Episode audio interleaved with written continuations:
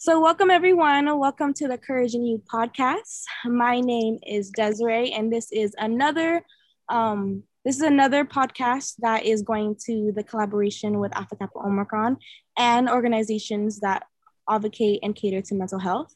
And I have two very special guests. I do have Ingrid from Alpha Kappa Omicron and Kyle from NAMI. So first, let's go to introduce introduce them. Let's introduce Ingrid first. All right. Ooh, we're jumping into intros. Okay. So, hi everyone. My name is Ingrid Mopano. Uh, just a little bit about myself. I was born and raised in San Jose, so Bay Area Ooh. girl for life. Currently live in Philly and have been in this area for at least six or seven years now. And so, just to give you a little bit background about my family, I grew up in a Filipino immigrant household. So, to give you some context, I identify as Filipino American. All right, my relationship to Alpha Kappa Omicron, or AKO, AKO, I was part of the charter class that helped bring the sorority to San Jose State University in 2011. So, it's been almost 10 years, and graduated from San Jose State in 2012 with a bachelor in health science or public health and a minor in public relations. And so I would say, in terms of this topic today, we're talking about mental health stigma. Um, there wasn't an aha moment where I said, oh, I, I care about mental health. I am an advocate for mental health. I think it was definitely a buildup of different moments and different situations that have brought me here today. And so I would say in college is where my passion for mental health really sparked and thinking of solutions to address mental health stigma and problems. And so during my undergrad um, at SJSU as a peer health educator and also worked as a student worker at the counseling services office. So really exposed to a lot of training and programming that address things like alcohol and drugs, use, violence prevention, sexual health, stress management, and also suicide prevention. And I would say at that time, during that time, there was definitely a lot of personal struggles I went through, primarily related to family, that really impacted my mental well being. And at the time, didn't really know what was going on. And also, a lot of my friends, you know, who I met in college were also experiencing very similar or different struggles, but we were all kind of on that same boat. And so I think you know, being a peer health educator and also getting that training, uh, official training on how to, on different issues, I think I was able to help better support my friends and also my family because, again, they just were going through a lot similar to I was. So I think it's really important to be kind of trained. And so I'm almost done. But in addition to mental health, I'm also very passionate about addressing health disparities, specifically in racial and ethnic minority communities. And so that's why I decided to uh, pursue a master in social work and public health dual degree, which I'm doing right now part time, and also working full time doing admin work at Temple University. So I'm having living the fun life. And so I would say within the last five years or so, I've been really on this journey to self heal and also just to find inner peace through meditation, yoga, and therapy. Yes therapy. I can talk about that today. And so um, I would say, yes, until then, I was really focused on trying to help others, but really, I think within the last five years or so, been really focusing on myself so that I can help others.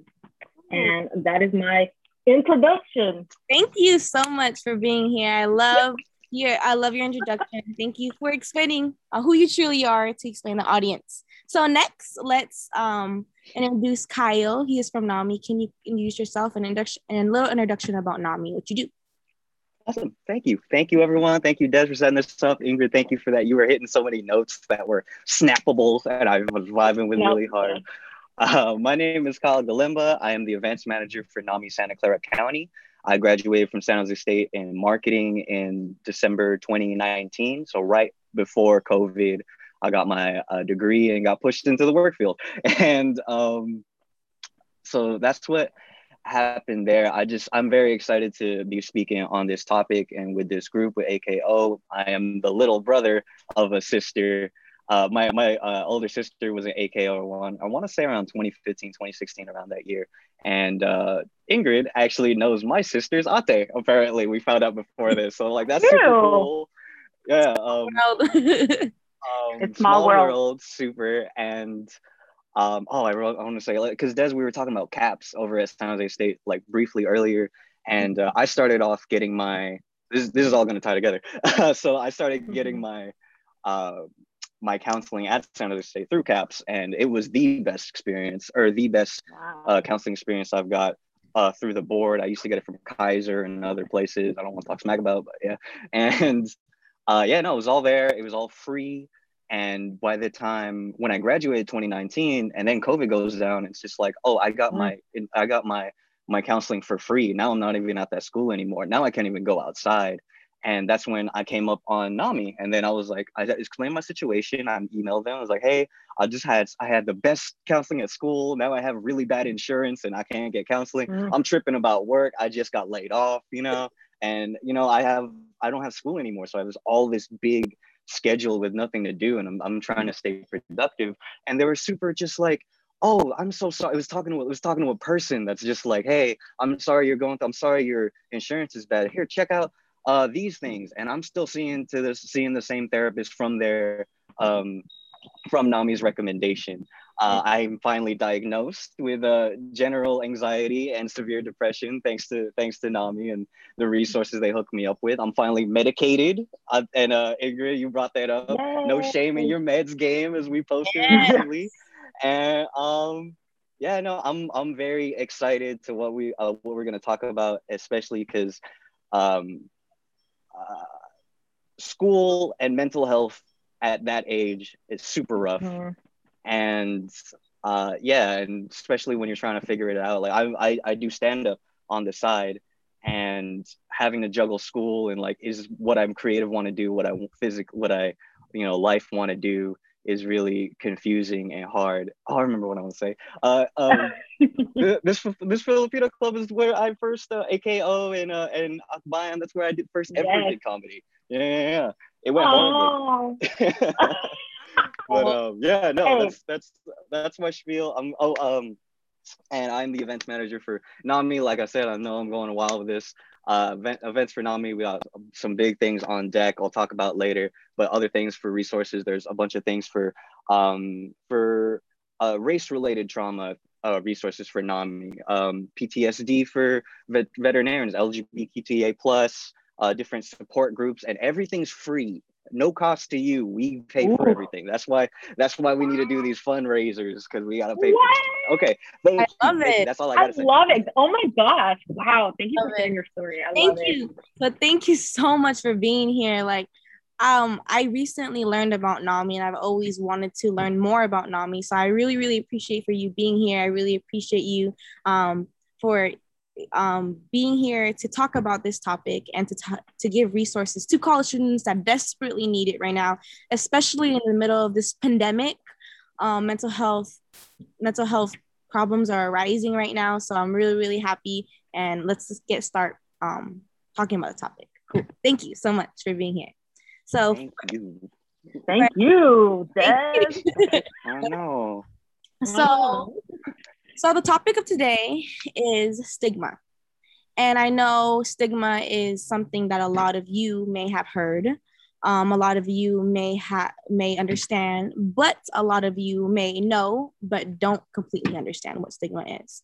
So the stigma is society's negative perception of mental health. It's society society's disapproval that often shows shame to people who live with mental illnesses, because society kind of looks at mental health as nothing or it's not real. And it, they kind of look at mental health as an excuse or laziness, and that's not true. And it can also mean, it can also show exaggeration of what mental illness is, like in movies, you know, mm-hmm. and show and it shows that mental illnesses are insane or crazy, and that kind of gets this perception that your men- mental health is an embarrassment, and it's not that we have this whole perception that society built that mental health is not important, it's too bizarre, and it kind of makes it so much harder for people who have mental illnesses or have struggles in their mental health. And because of this, because of this, uh, the stereotypes and discriminations, and it makes it harder for people because of this constant fear and misunderstanding. And it's important because the stigma is the number one reason of why a lot of people don't get help. Mm-hmm. And a lot of people don't want to understand themselves and they think that they're different and they think they're not worthy or they're not enough or they think that they're not capable of so many things. So it's really, and this topic of today is really, really important to talk about because a lot of people don't want to talk about mental health. And a lot of people are afraid to have conversations about mental health and mental illnesses. But that in that very in that statement shows that we're kind of contributing to the stigma and we don't want that. So I want to ask these two amazing people, Ingrid or Kyle, why do you think learning about the stigma is important? And what do you think about the stigma? I go first. You go first. You can go first, though, Kyle. Go. Okay. I introduced myself um, first, but go um, ahead. I think what is the stigma and why why people should learn about mental health? Mm-hmm.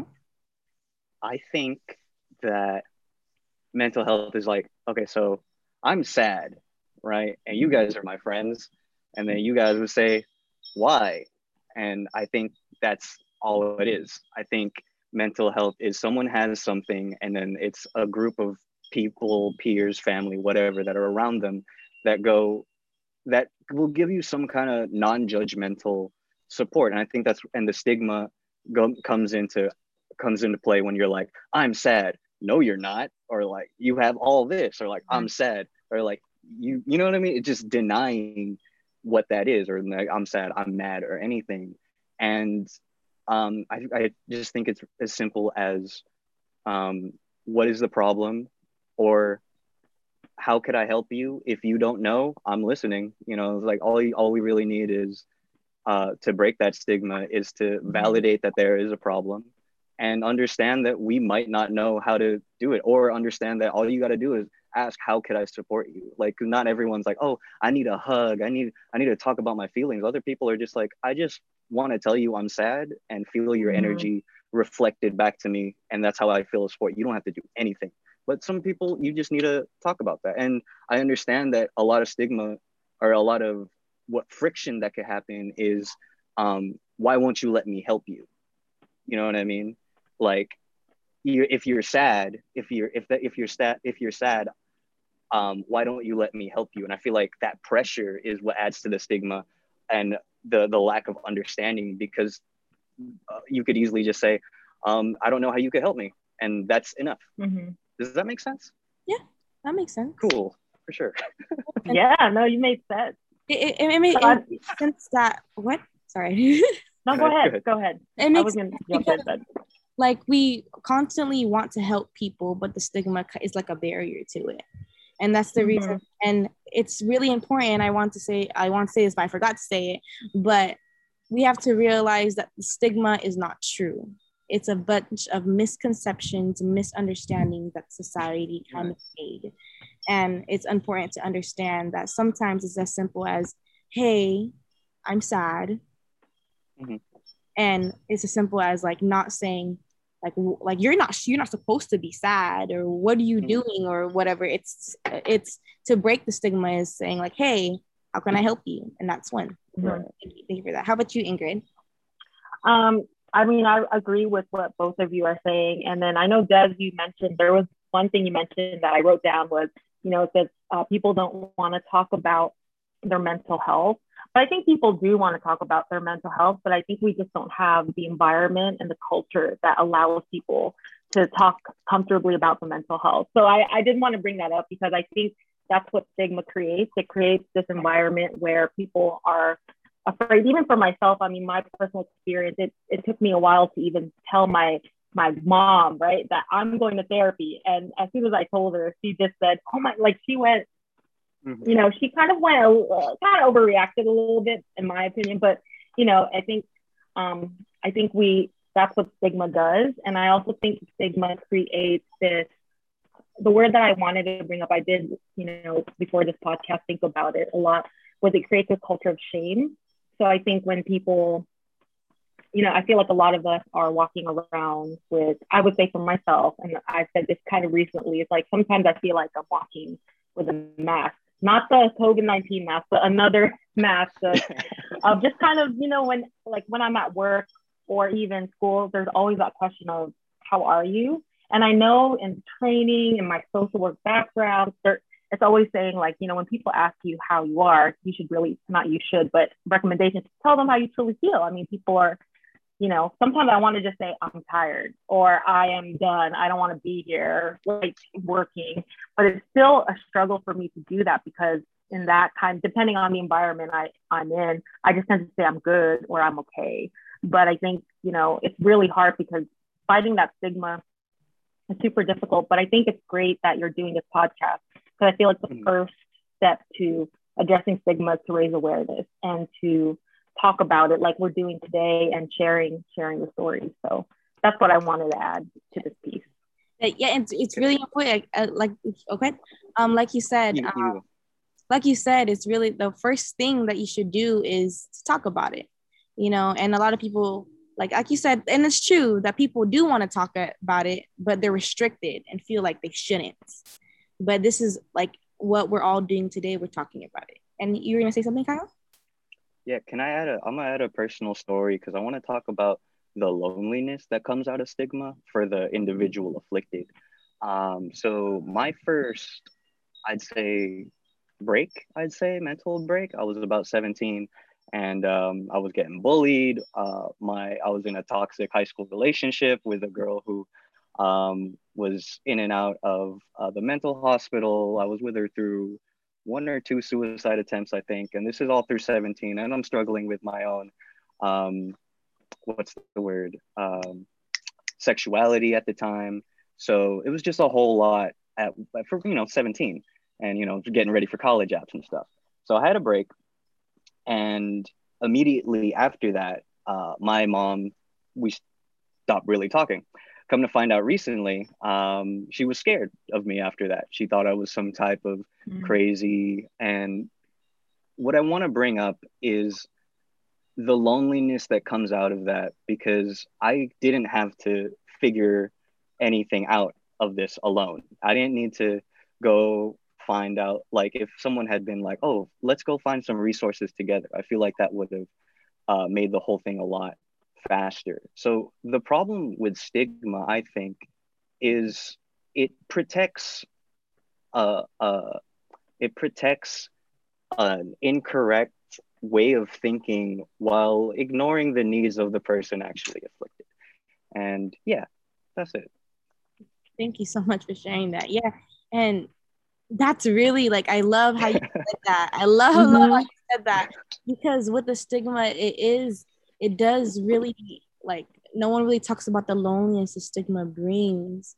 and that mm-hmm. we have the opportunity to break this, you know. Right. And, like even right now, like I'm such an advocate for for mental health, and I always tell everyone like it's okay to feel, it's okay to be sad, and I'm here to to talk to you, but when I'm going through my own thing, like I still kind of get afraid, like, should I say this? Like I feel like I've been talking about my sadness way too much, but I'm really struggling right now and I'm I'm and I'm still kind of living through the stigma. Um right. and it's really important for all of us to kind of like understand the stigma, understand how to break it. Um and mm-hmm. it's not going to be a day it's not going to be that moment that oh the stigma is gone you know it's like it's a whole generation yeah. Feel like it's in this process yeah it's a process and i feel like in this like like mental health is looked at in a different way comparing to other generations like it's a lot better now but i feel like we can just do even more better so mm-hmm. right so so next we're going to talk about like the examples of stigma? Like, what do we do in our lives that contribute to stigma, but we don't realize it?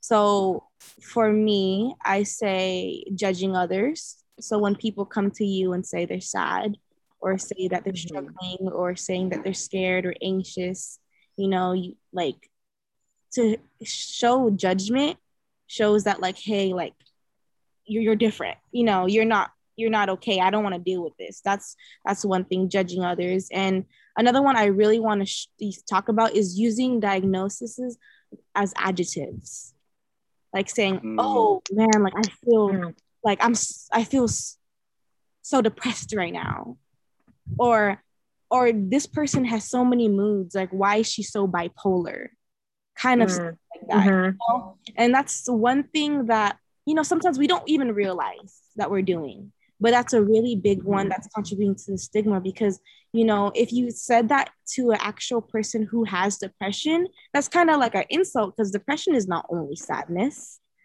you know it's much more than that and using it as a as as an adjective kind of shows kind of minimizes it and kind of shows like oh like oh you're depressed okay go out for a walk that's that's not that's not right that's one that's a couple of things How, mm-hmm. what do y'all think I mean, I just thank you for bringing that up about language and the importance of it because I think when we label people or we use like what you mentioned, some of those um, those words. So for I mean, growing up, like recently, I've it's just been I've been working on not labeling people as crazy or retarded. I don't even like that word, and I just said it. But mm-hmm. um, you know, growing up, that was normal. Like that was such a normal thing to call people. I mean, sometimes you know on Facebook, those memories come up, and I'm kind of embarrassed sometimes about the things that I've I've posted on Facebook, and and um, you know, some things I've said like in comments I'll read from when I was a freshman in college in 2009 or something. It said something like "You're gay" or "This is retarded." I would that was part of my language, and so I think at the time I didn't really know that. I didn't really there was no awareness about it. So I think you're right. In recent years, there has been more push towards that, and so I've been kind of more, been more aware of it. But I also think it's important that we don't, and I don't use this word, but now I know a lot of people the cancel culture where you know, as soon as someone says that, I think people tend to shut shut them out and say, "Oh my gosh, I can't believe they said that. I don't want to be their friend." And so I think it's important that we, you know, if someone does say that in your family or your friend circle, just to kind of talk about like what like what do you mean by that, you know? And so kind of educating them at the same time because yeah, I've I, have i have had friends who said things like like my brother, not my brother. I had a friend who one time said, you know, was just like, oh, that's gay. And so I remember at first I was kind of, I was really offended, but I, then I just asked this person, I just said, what do you mean? Like, what do you mean by that? Or if it's something else like, oh, that's that person's bipolar. So I just ask them, like, what do you mean by that? Um, and then most of the time when I ask that question, they're kind of stumped because they don't really know why they even said that or there's really no meaning to it. So I think that's kind of an educational moment. So I think that's great that you brought up that one thing is language um, and just being aware of it, but it's okay to make mistakes and just kind of talk to people about it. I love that you said that, that like sometimes people don't mean it. And that's where yeah you can go and educate other people. I love that. Thank you. Thank you so much for sharing. Mm-hmm. How about you, Kyle? Thank you for all of that. Yeah. That um God, I had something something in mind and then I was like, damn, you blew my world right there. Um, Boom! right. so I can ask it again if anything is um yes. like what like what do you think that we do in our lives that contribute to stigma but don't realize? Okay for sure. Um yeah so coming from the the comedy world right um you you know like oh i was just joking. It's just a joke right? Um and when I talk to people about comedy, it's like, oh, is it hard to do now? Like, because people are so cancel culture, da da da. And it's like, it's really interesting to me. And uh, this meant uh, one of my mentors, Che Guerrero from Philly, actually, um, he um, he um, he said that, and I'm paraphrasing, comedy is just evolving. Like this is the the voice of the audience now and this audience wants to be more inclusive. They want to be more sensitive. And like uh like what you're saying ingrid like why did i have to say why what okay so i say a joke and the punchline is you're gay right? Do i want that to be my punchline? Is that my character? Is that the persona i have for myself on stage? You know? No I could do something way more sophisticated, say more sophisticated mm-hmm. words, and it'll get a bigger laugh because it's more honest, it's more real. So we're all going to this um, this um, this new era of what we say and what we joke about, and like, and I thank you for saying you could be wrong, and I feel that's a big thing. I, um, someone brought up this word to me, cultural humility, and I think mm-hmm. that's what comes up. It's like the humility to be like, my bad. I didn't mean to say that. And that's okay. As long as you don't make it worse, like reflect in yourself, like why, uh, if my going back to that um, uh, uh, uh, example, why do I think the punchline "you're gay" is the punchline? What does that say about me? What do I need to change? And just looking into yourself and let you know, let yourself be wrong, let yourself feel guilty, but then there's too much going on for you to stay in that mindset. You know, you like you like yeah more more hands on deck. Let's let's let's feel bad for a little bit, learn about what happened, and then do do other stuff. You know, we we got more stuff to do. Yeah, yeah. and yeah. I oh, I love how you like you both talk about it because you know a lot of people don't want to talk about like kind of refuse to talk about these things because they're afraid to get canceled and they're afraid right. things that are wrong and along with the stigma and that kind of re- can relate to judging like judging others like and right. like to it, it should always be like a like a good environment, like to educate you, to accept, to understand, to accept, to, mm-hmm. and that's what we kind of need to do is that it's okay to be wrong. It's yeah. okay yeah. to say things that you don't entirely mean, and it's okay for someone to admit that you're wrong, and it's okay to admit that, oh wait, that was kind of bad. I'm sorry. I don't do it again. And that's mm-hmm. that's a really really good good example. And like, and that's like how it is with like our families too. Like let's now let's talk about like the stigma within cultures. You know, and Ooh, in Filipino that. cultures. That transition was fire. Yes. Dang. I was like, transition well, was so transition. good. I'm sorry. Transition. Don't cut this out. Go ahead. So I was like, he just transitioned. I said, wait, hold on now. I gotta so, switch it up. That transition was so clean. Okay.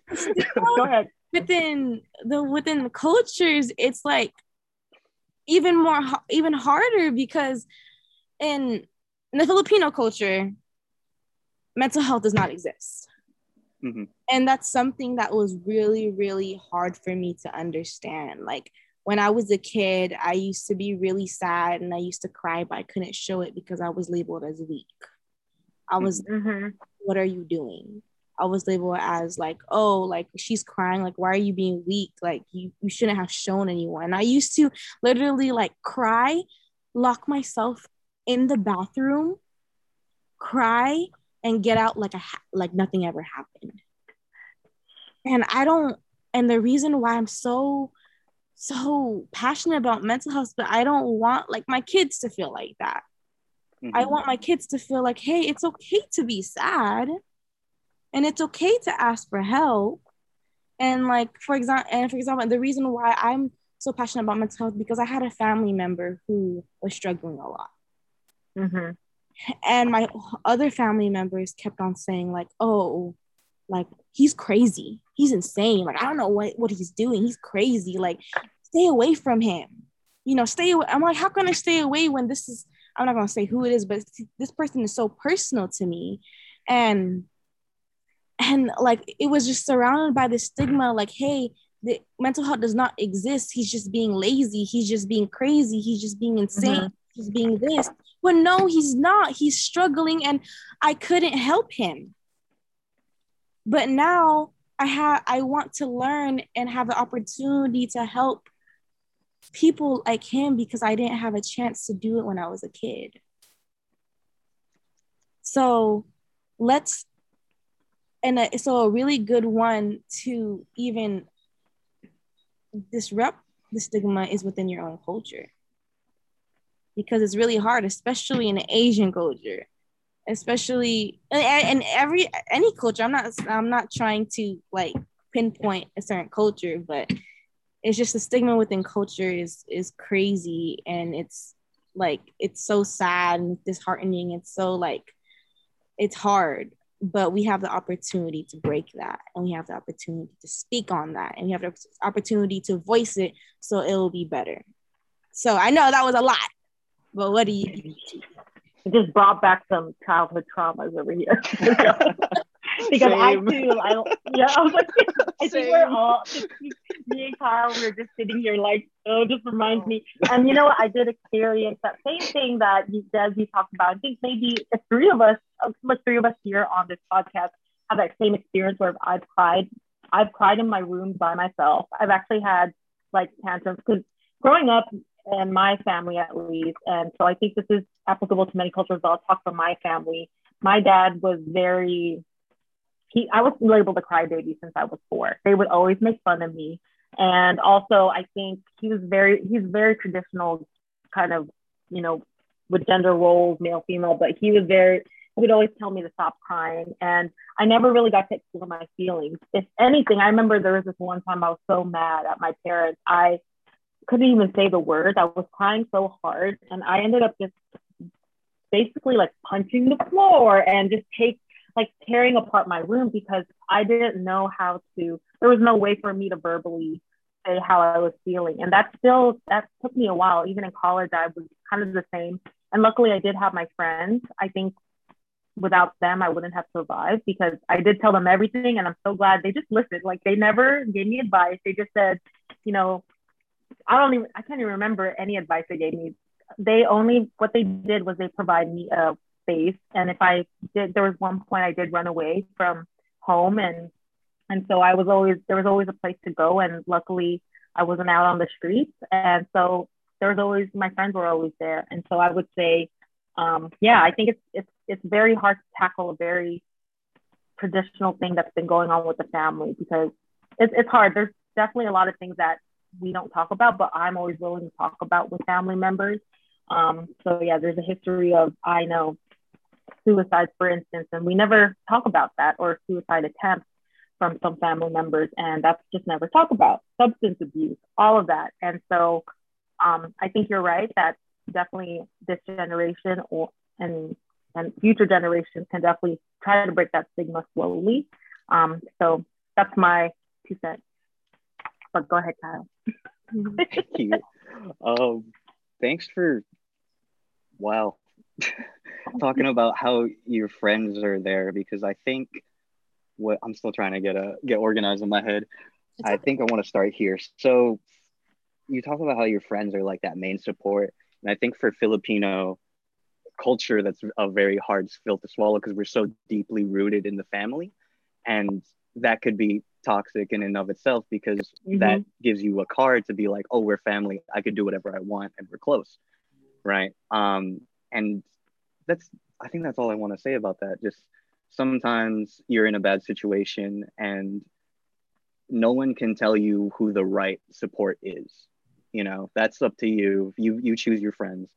Um, for me personally, I'm I'm the first American born in the family. Uh, I'm the only one that didn't have to deal with immigration and uh, getting green cards, everything like that. So uh, that's a little background there. And when I came up to my parents about like, oh, I feel this about this and X, Y, Z, their solution was always um, work harder, keep your head down, just focus on school, just focus on work. That was the issue. Just don't make a big deal out of it. Just work harder, focus on work. Now, over time, the relationship with my parents is like, what is the only thing I feel safe about talking now? I I have work. I could talk to you about work. I could talk to you about school. And then over time, what if work and school isn't going that well? What can we talk mm-hmm. about? And then there's just like so many layers of shame that are that are there in a stigma that chooses or in a culture that chooses to focus on work, you know, uh, hard work and pulling up by the bootstraps. And maybe um, as uh, when you're in this new country, that's your that's your big that's your main idea, survival. But now we're in a time where we want more than that, you know? And mm-hmm. I know it's going to be, the last point, it's going to be very hard to talk to someone like, uh, for me, like mommy, puppy, you're not listening to what I'm saying, you know, like this is, this is what I'm trying to, like, there's a stigma involved in this. Um, again, like you are in charge of what's too much and what's not. And something um, like don't keep barking up the same tree if it's bad for you is what i want to yeah. say like i'm not saying you got to cut out everyone cut out your whole family but you know give yourself some time for space if whatever it is if, if you could physically get out of the house sure go with your friends if you can't like go get lost in a book or something um, but it's a lot of stress to want to have to change someone and the what my therapist told me is like you may not be able to change them but you will be the generation that breaks that cycle of stigma Mm-hmm. like you're you Yeah. are for sure learning from this you are not going to treat your kids the same way so at the very least you can't like you may not be able to change them but the very least you could do better um, Mhm. and i think that's very powerful and i think we could all do that yeah. I love that. I love I love how you said that because I was like just thinking like I didn't like the stigma I had in my culture growing up. But I also notice the opportunity that I have to help the next generation or my generation, you know, to help my Mhm. kids, to help my little nieces and nephews that they're struggling with their mental health. And I have the opportunity to say, like, hey, it's okay. It's okay to be sad. Mhm. It's okay to it's okay to sit here with me and cry. Mhm. And that's one thing that you could do is one thing and that and that leads Mhm. to one of our last topics is ways to bake Oh, Back at transitions it again with the transitions. Let's go. Wait a minute. Now I'm just like, hold on, love And then- okay. so the ways to break through the stigma and i have like a whole i feel like list is first is to end the negative perception the end negative perception that mental health is not okay when it is. That's to end it. And next is after you feel like you like understood it a little more is to educate other people like how we talked about earlier in this in this podcast. To educate other people like mm-hmm. hey you're not supposed to say that. Why'd you say that? You're not supposed to. Like or hey and then next one is to be there for people who are hurting. That's a really good one because a lot Yeah. of people kind of like feel like there's no one there for them when they're hurting but if you can be that one person that can be there for hurting that can influence that person to be there for someone else who is hurting and that person to be there for someone else who's hurting is going to be like a domino effect that we're all and it comes to the like a society that is there for each other Mhm. so what do y'all think after i said those things Girl, I agree with all of that. And so something I did want to bring up too, but I think ties in with this to fight against the stigma, and I wrote it on my little post-it over here, is kind of to fight against, I don't know if this is coined, but like the perfect life culture. I think in general, you know, I, I don't know, this is just from my experience um, growing up, especially with social media and, you know, we post what we, we just post, usually post what's kind of like the best aspects of our life. And I would say for myself, that kind of took a toll on me. I started comparing. I did, you know, it, it impacted my mental health because I was comparing myself to what my friends had. So a lot of my friends right now are getting married, they're buying a house, they're getting these graduate degrees. And so we never talk about like, you know, I think I think that's actually dangerous and what's contributing to the stigma is just trying to get this like perfect life and perfect you know, like everything perfect. Even now, I think even just by having this conversation, like, are we seeing the right thing or blah, blah, blah. It's just like we just need to work towards fighting against that, I think, and really being honest about what we're going through life.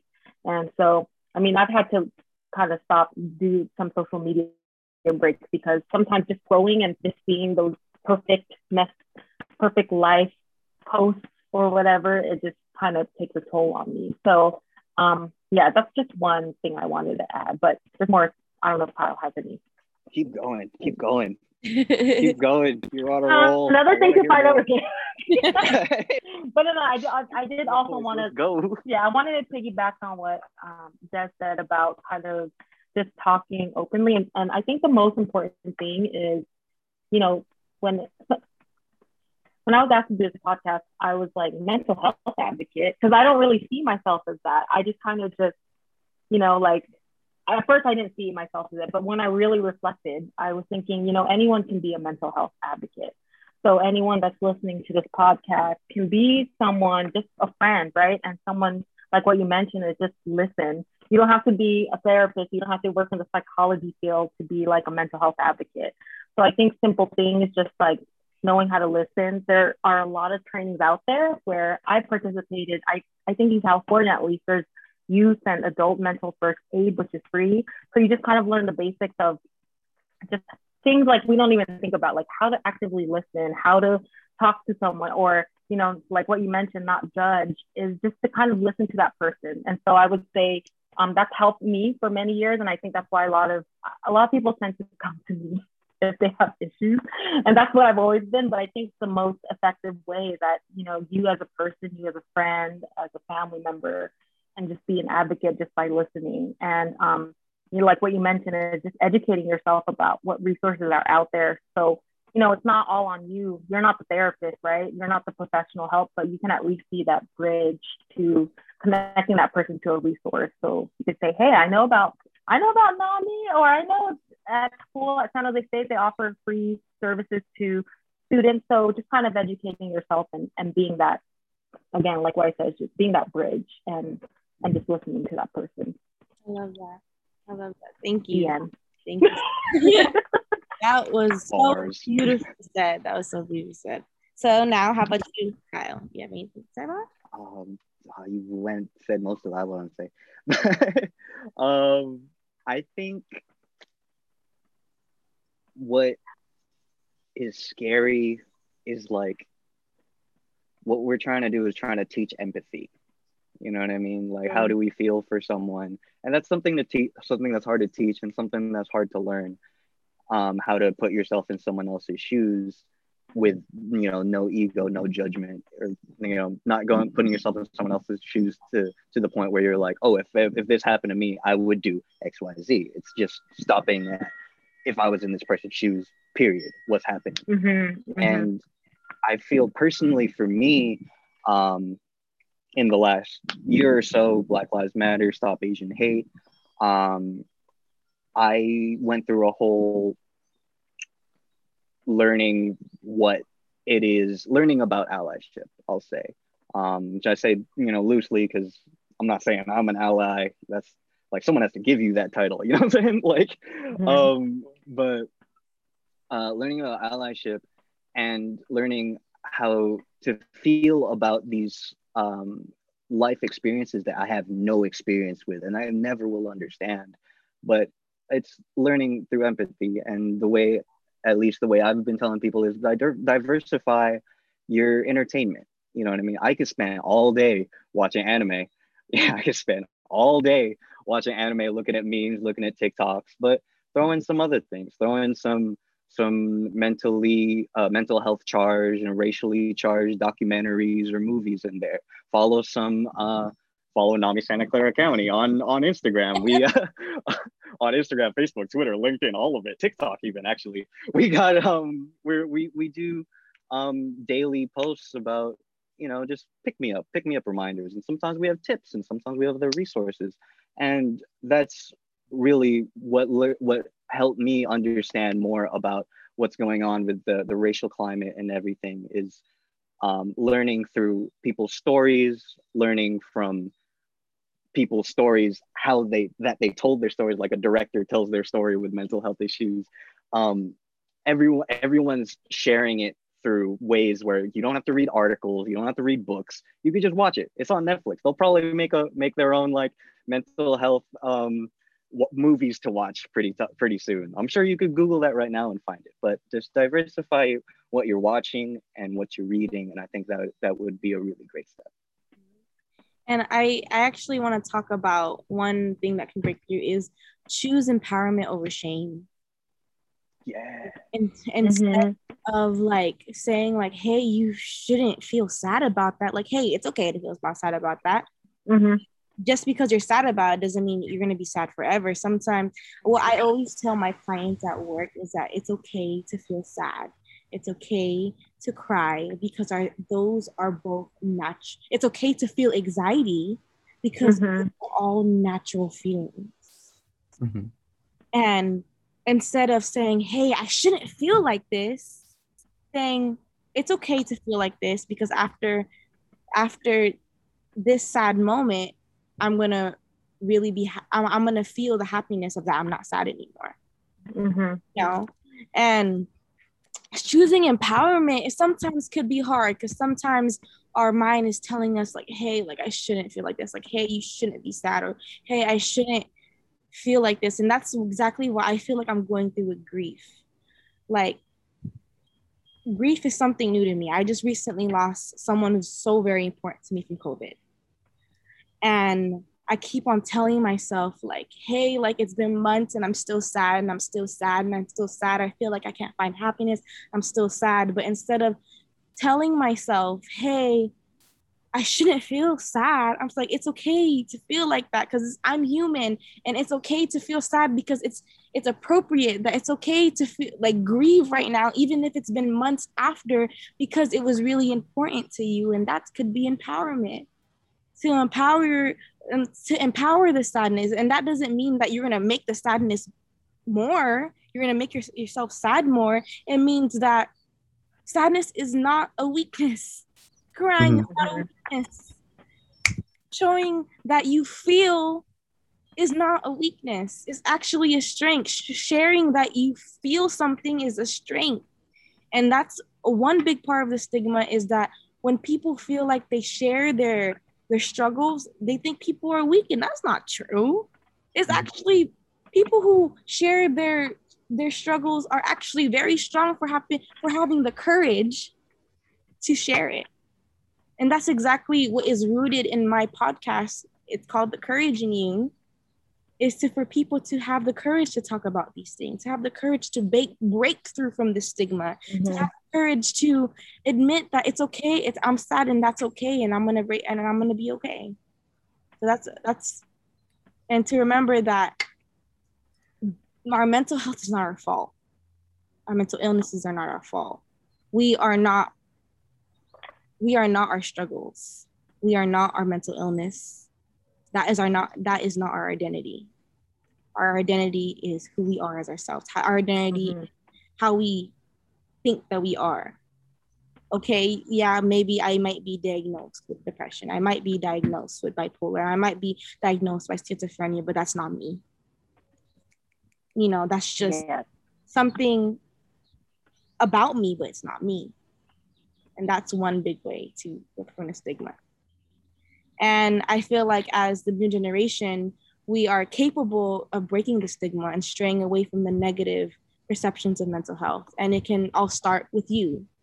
It can all start with me. It can all start with all three of us. It can all start with whoever is listening to this. So because whatever you do you can influence others. And you can even influence a whole generation. Mm-hmm.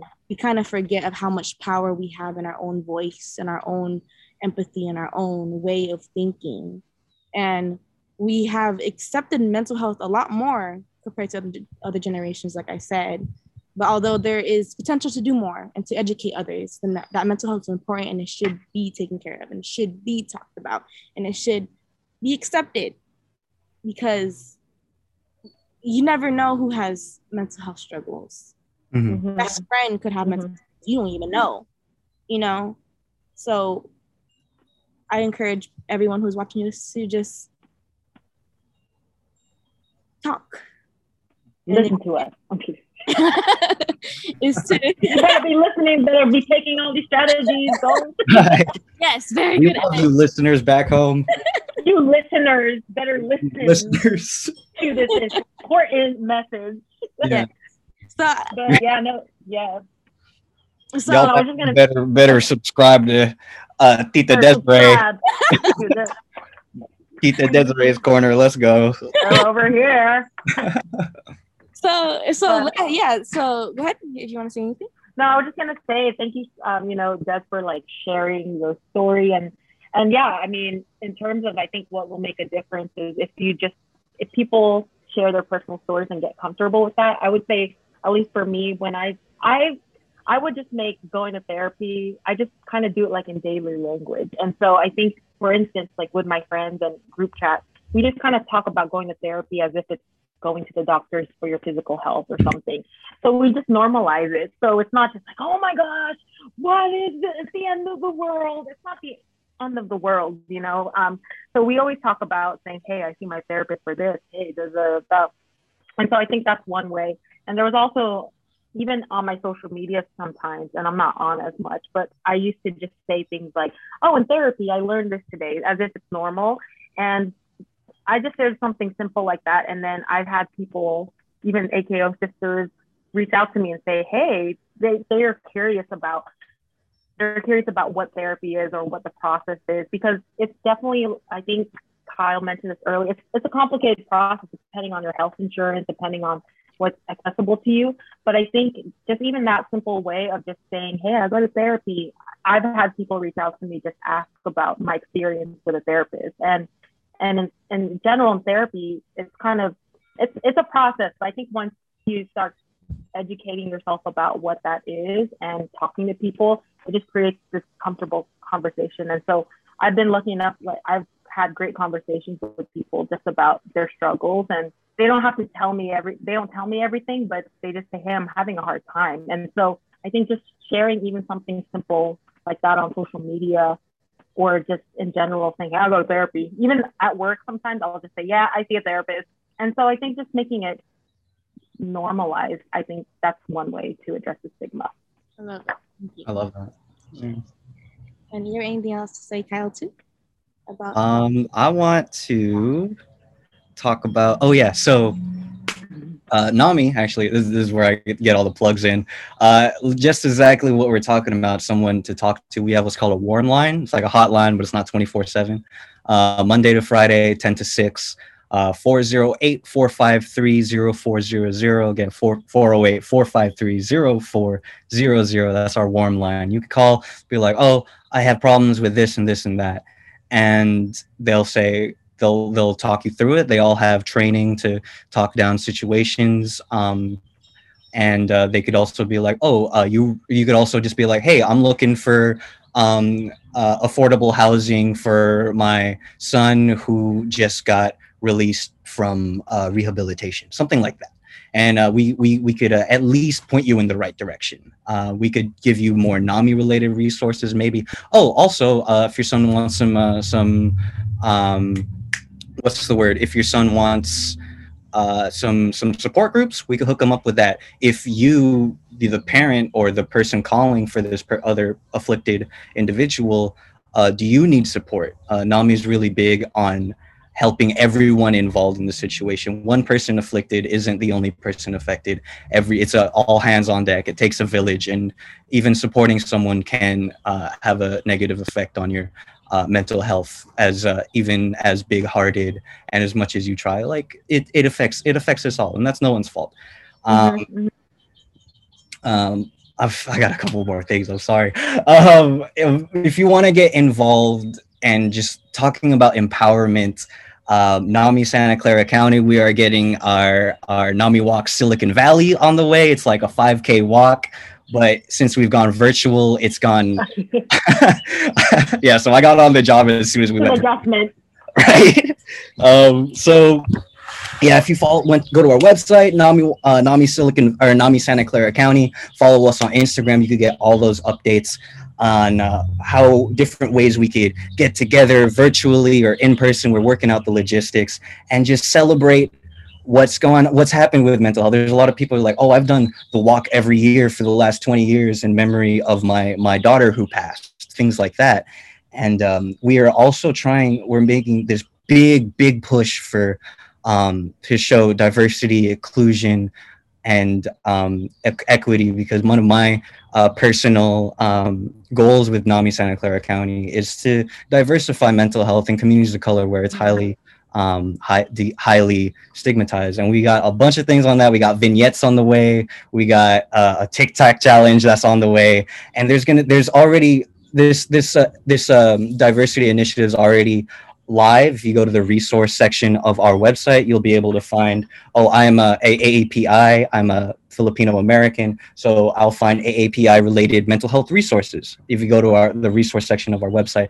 And pretty soon we're in the beta test of these surveys real quick. You'll be able to like, oh, I'm a Filipino American. Let me take this Filipino American survey real quick and be like, what is mental health like in my in my community? Who can I trust that is t- that I could talk to? Like what are ways that NAMI can communicate to me and my community to understand each other better? We want to learn how to talk to you specifically, as specific as we can, and help you give you the best help. Are we saying things in a non-competent way? We want to know those things. Um, and that's gonna have a whole music video thing with it too. That's I can't announce yet, but it's super. Um, we're so excited for it. And finally, last thing, we have a, we have an event with the Warriors coming up early May. The wow. Warriors is uh, doing this whole big initiative. They want to make mental health at one of the forefront of their stuff, and they reached out to us. Uh, so maybe the mid mid to late month in May, there'll be some things. There's going to be an official mental health NBA game. I believe it's. I can't say that yet, actually. I believe.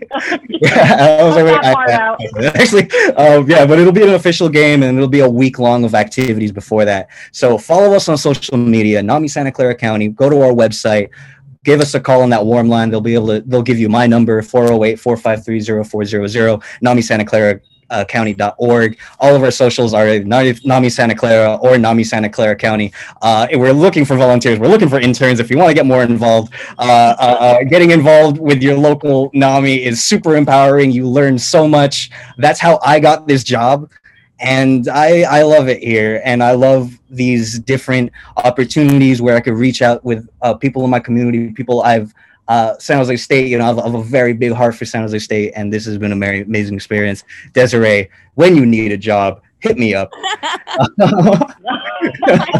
and, like, yeah, that's it. I, am just really grateful. Thanks for letting me ramble. I appreciate you guys. Thank you. I, it's so important. I really, I'm really happy that you even talked about these NAMI resources because even I, like, I didn't even know all these resources were important. I'm thinking to myself, like, hey, I'm gonna reach out to them soon because I feel like I need it. And thank you so much for saying your resources because I feel like even people in the audience, a lot of people in the audience would like love to like use these resources because we kind of like see like, hey, therapy is really expensive and I don't want to do it, so I'm not going to do it. You know. Right. So thank you, thank you so much. Oh, that's another thing. Uh, mental wellness is not just going to therapy. It's mm-hmm. and it's mm-hmm. not just going like you said. It's not just going for a walk either. It's a mix of things. Yeah. yeah. Every, yeah. Yeah. Yeah. I would say it's everything. Yeah. So like even for me, I I just mentioned therapy because that's been my recent kind of thing where I'm like, I'm going to therapy. But it's there's a lot of free, you know, it's everything actually. I don't even I can even talk about like yeah, there's a lot like for me, it's about coping, like figuring out how to cope with maybe some of the the, right. the struggles that and challenges of life because life is I don't think it's ever going to be easy, perfect, and dandy. There's going to be moments where it's, it's great, and then some moments right. it's going to suck. So I think just being able to I don't know I think it's everything. It's even mm-hmm. for me, I would say I have um like I have polycystic ovarian syndrome or PCOS. So I turn to a lot of things like a nutritionist. And some people don't think of that as a form of therapy, but to me it is because it's helping me, right? It's helping yeah. And it's free under health insurance. You should get six free sessions, FYI. What? So for me, yeah, for most now that's part of the uh, huh? Care Act anyways, I can talk more about that in a different podcast. but uh, but um, yeah, just kind of seeking those things out, or like even there's a lot of um, again, it's not therapy, but kind of related to it. There are actually a lot of free support groups out there, and, and just different things. I don't even know.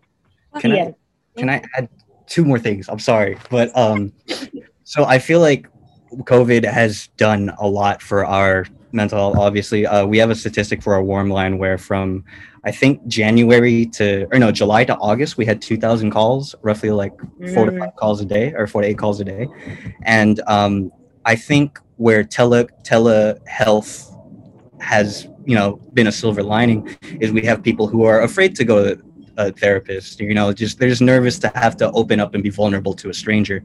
Uh, at least that's my girlfriend's situation. And with hers, with her therapist, she she got one. She she's uh she's black uh, black Filipino. She found a uh, a black um, a black female therapist in that you know can relate to her struggles and um, she they text they don't do a face they don't go mm-hmm. the office they don't call or anything so there's different alternatives to getting your your your help now which is super yeah. dope to me because like I, that that is nerve wracking to open up to someone, but now they text and it she seems like way more comfortable with her therapist from when he started. And therapists are cool. Sometimes they they come out to be really good friends. And last part, um, COVID brought so much more awareness on mental health issues. That's it. It's it's gotten everyone wants their hand in in mental health, and I think that's really cool. And uh, thank you for doing this, Des. Thank you, AKO. Thank you.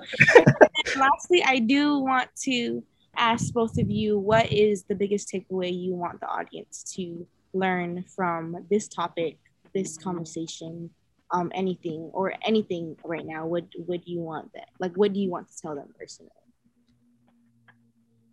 I mean, I would say for me, my key takeaway is I think reducing the mental health stigma starts with you and and starts with the individual and kind of doing actually doing the work. So I mean that's what I've I've been doing lately is really just kind of find that inner peace and inner and I, I with my therapist right now we're talking he just mentioned like all the the dialogue, the inner conflict that I have within myself. And so I think before you can even help others, which I think a lot of us hear all the time, is you have to help yourself first. So that's really the, the key point, I think, is one way of reducing the mental health stigma. And then I think the last point for me is that raising awareness to address stigma. The first one of the other first steps too is also just kind of raising awareness and educating and talking about it like we are right now. So again, I'm really grateful that AKO is work is working with Des on this podcast to really just bring the conversation and also bring the resources. So I definitely learned a lot from from Kyle and NAMI Santa Clara. Thank you. Thank you so much for your message. How about you, Kyle? Um, I want people. Everyone's different. Uh, their backgrounds are different, which means they got their own triggers, and everyone's um, like journey to health and like being okay with yourself and self-esteem and self-actualization. That's all different too. And they're they're, at different paces and um yeah none of it's the same but like we could also we could just hang out in between when things are similar you know when we have time to. And yeah that's it you know just be be mindful that everyone's different and we're all the same. That's it and thank you so much. And then my message is that you have so much power and you have so much opportunities to influence the generation and to, to break through this stigma. So I want all of you to recognize what opportunity you have. And if you want to take the steps too, you can. It's not impossible. It's not difficult, but if you really love it, that you can. Mm-hmm. And if you have something to say um, that you want to speak out, and you exact and you don't really want to put your name on it, I do have a blog that you can share your story or share whatever that you need, and it's totally anonymous. Um, so the Courage in You blog, it's all the way at the end. If you have to share your story about anything you want to share about yourself, it could be as deep, as casual as any you want. I will be here to, I will be here. Um, and I, it, I, I to say that I will post it on my Instagram, on my platforms, just to show people like, hey, I, my voice is heard. Even if I, it's not, they don't know who I am, my voice is heard. So if you ever feel like you need it, I'm here. I will be doing the same thing with Alpha Kappa Omicron's Instagram when we release this podcast. And and to end this podcast, I want to say these affirmations. You can say it in your head or say it out loud if you would like. But here it is. I accept my feelings. I am enough. I learn and grow through struggle. I am not alone. This too shall pass. My pain or struggles are not my identity. I can express myself freely. I am where I need to be in this moment. I matter. And I am deserving of everything great. So thank you for all listening to us with our real and raw conversation. And thank you for being here to the Courage Me podcast.